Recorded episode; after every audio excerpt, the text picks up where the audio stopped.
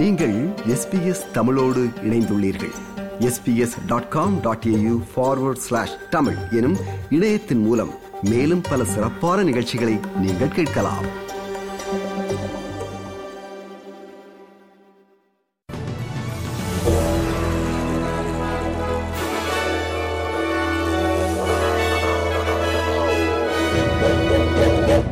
நேர்களுக்கு வணக்கம். இன்று பிப்ரவரி மாதம் ஆறாம் தேதி திங்கட்கிழமை. ஆஸ்திரேலிய செய்திகள் வாசிப்பவர் குலசேகரம் சஞ்சயன். நாட்டின் மத்திய பகுதியிலுள்ள பூர்வீக குடி மக்கள் அதிகமாக வாழும் நகரங்கள் மற்றும் இடங்களில் மதுவிலக்கு மீண்டும் நடைமுறைப்படுத்தப்படும். சமீப காலங்களில் அலிஸ் ஸ்பிரிங்ஸ் என்ற இடத்தில் மது போதையால் தூண்டப்பட்ட வன்முறை மற்றும் திருட்டு குறித்து பலரிடையே கவலை எழுந்துள்ளது. புதிதாக நியமிக்கப்பட்டுள்ள ஆஸ்திரேலியன் ரீஜனல் கண்ட்ரோலர் மத்திய ஆஸ்திரேலிய பிராந்திய கட்டுப்பாட்டாளர் டொரல் ஆண்டர்சன் அவர்களின் பரிந்துரைகளின் அடிப்படையில் இந்த கட்டுப்பாடுகள் விதிக்கப்பட்டுள்ளதாக Northern Territory Chief Minister Natasha Fyles கூறினார். இந்த ஏற்பாடுகளின் கீழ் இந்த இடத்தில் வாழ்பவர்களில் அறுபது சதவீதத்திற்கும் அதிகமானவர்கள் இதற்கு ஆதரவு வழங்கினால் மதுவிலக்கு மீண்டும் நடைமுறைப்படுத்தப்படும் என்று பிரதமர் ஆந்தனி அல்பனீசி கூறினார் The Northern Territory Government will legislate new alcohol restrictions when they meet next week so that Northern Territory town camps and communities return to an opt out system.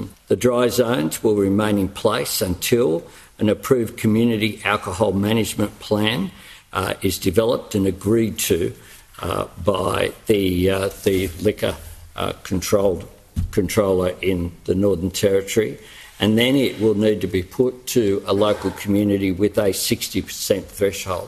முன்னர் நடைமுறையில் இருந்த மதுபான கட்டுப்பாடுகள் கடந்த ஆண்டு ஆகஸ்ட் மாதத்துடன் காலாவதியாகின என்பது குறிப்பிடத்தக்கது நாட்டின் ரிசர்வ் வங்கி மற்றொரு வட்டி வீத அதிகரிப்பை நாளை அறிவிக்கலாம் என்று எதிர்பார்க்கப்பட்ட போதிலும் தற்போதைய பணவீக்க நெருக்கடியின் மோசமான நிலையை நாம் கடந்துவிட்டதாக தான் நம்புவதாக கருவூல காப்பாளர் கூறினார் தற்போது பணவீக்கம் ஏழு புள்ளி எட்டு சதவீதமாக உள்ள காரணத்தால் ரிசர்வ் வங்கி நாளை மீண்டும் வட்டி வீதத்தை உயர்த்த வாய்ப்புள்ளது.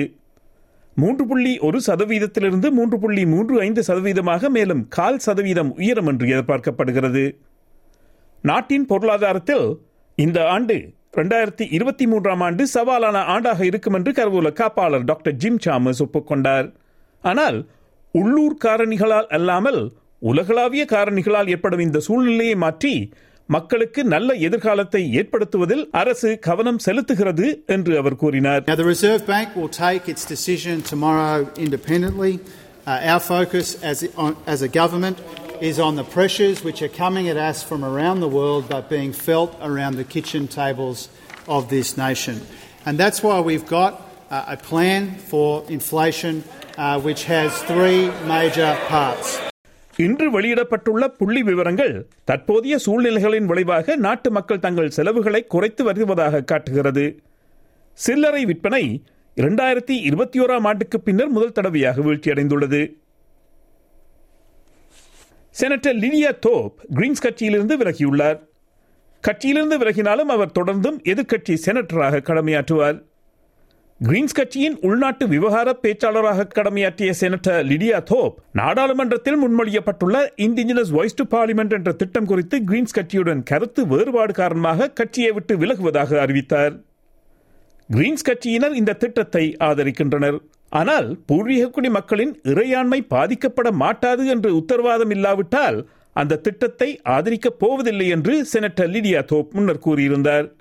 பூர்வீக குடி மக்களுக்கும் மற்ற ஆஸ்திரேலியர்களுக்கும் இடையிலே ஒரு ஒப்பந்தம் ஏற்படுத்தப்பட வேண்டும் என்று செனட்டர் லிடியா தோப் நம்புகிறார் கிரீன்ஸ் கட்சியிலிருந்து வெளியேறுவதன் மூலம் தான் பூர்வீக குடி மக்களின் நலன்களை மேலும் சிறப்பாக பிரதிநிதித்துவப்படுத்த முடியும் என்று நம்புவதாக செனட்டர் லிடியா தோப் கூறினார் This country has a strong grassroots black sovereign movement full of staunch and committed warriors. And I want to represent that movement fully in this parliament. It has become clear to me that I can't do that from within the Greens. Now I will be able to speak freely on all issues senator Lidia Thorpe இரண்டாயிரத்தி இருபதாம் ஆண்டு முதல் Victoria மாநிலத்திலிருந்து Green's கட்சியின் செனட்டராக இருந்தார் அவர் கட்சி விலகியதைத் தொடர்ந்து எழுபத்தி ஆறு உறுப்பினர்களை கொண்ட செனட்டவையில் கிரீன்ஸ் கட்சி செனட்டர்கள் எண்ணிக்கை பதினொன்றாக குறைகிறது நாட்டில் பதினாறு வயதுடையவர்களுக்கும் வாக்குரிமை வழங்க வேண்டும் என கோரி ஒரு புதிய சட்டமூலத்தை கிரீன்ஸ் கட்சி நாடாளுமன்றத்தில் அறிமுகப்படுத்தியது. தற்போது தேர்தலில் வாக்களிக்க ஒருவர் பதினெட்டு வயது அல்லது அதற்கு மேற்பட்டவராக இருக்க வேண்டும்.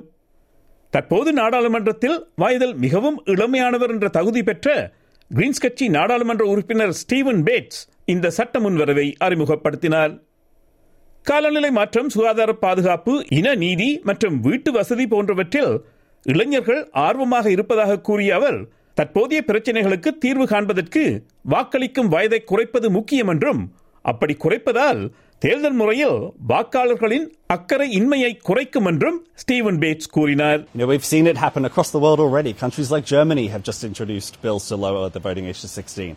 They've seen such increases in participation from not just 16 and 17 year olds, but as those cohorts get older, they see increasing voter participation.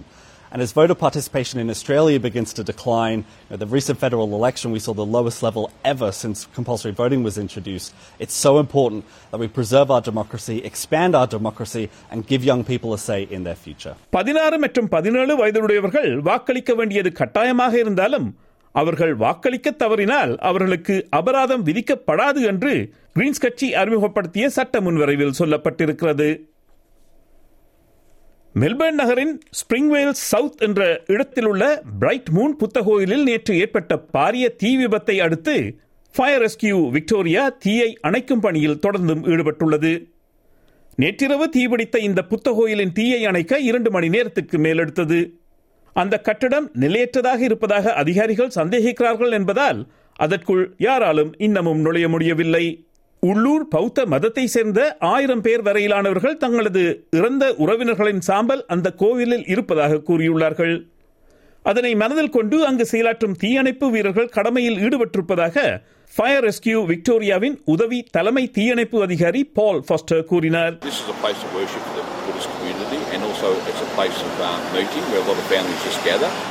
And uh, we, Fire Rescue Victoria, did work hand in hand with the council from the temple here just to understand some of the cultural sensitivities and work within uh, work with them so to you know, help extinguish the fire and maintain some dignity for the building at the same time. சமீப காலமாக மத கட்டடங்களில் தீ விபத்துகள் அதிகமாக நடந்தாலும் இந்த கோயில் தீ வைக்கப்பட்டதாக சந்தேகிக்கப்படவில்லை இனி இன்றைய நாணய மாற்று நிலவரம் ஒரு ஆஸ்திரேலிய டாலர் அறுபத்தி ஒன்பது அமெரிக்க சதங்கள் இருநூற்றி ஐம்பது இலங்கை ரூபாய் ஆறு சதங்கள் ஐம்பத்தேழு இந்திய ரூபாய் இருபத்தேழு காசுகள் தொன்னூற்றி இரண்டு சிங்கப்பூர் சதங்கள் இரண்டு புள்ளி ஒன்பது ஆறு மலேசிய ரிங்கெட். செய்திகளில் இறுதியாக நாளைய வானிலை முன்னறிவித்தல் பெர்த் மிகமூட்டமான வானிலை இருபத்தி ஒன்பது செல்சியஸ். அடிலைட் வெயில் நாள் முப்பத்தி ஒரு செல்சியஸ். மெல்பர்ன் மிகமூட்டமான நாள் இருபத்தி ஒரு செல்சியஸ். ஹோபாட்டும் மிகமூட்டமான நாள் இருபத்தி ரெண்டு செல்சியஸ். கேன்பராவும் மிகமூட்டமான நாள் இருபத்தி ஏழு செல்சியஸ். சிட்னியில் மழை இருபத்தி ஏழு செல்சியஸ். விஸ்பேர்ன் மிக மூட்டமான நாள் முப்பது செல்சியஸ். டாவினும் மிக மூட்டமான நாள் முப்பத்தி மூன்று செல்சியஸ். இத்துடன் எஸ்பிஎஸ் தமிழ் ஒலிபரப்பு வழங்கும் செய்திகள் நிறைவு பெறுகிறது.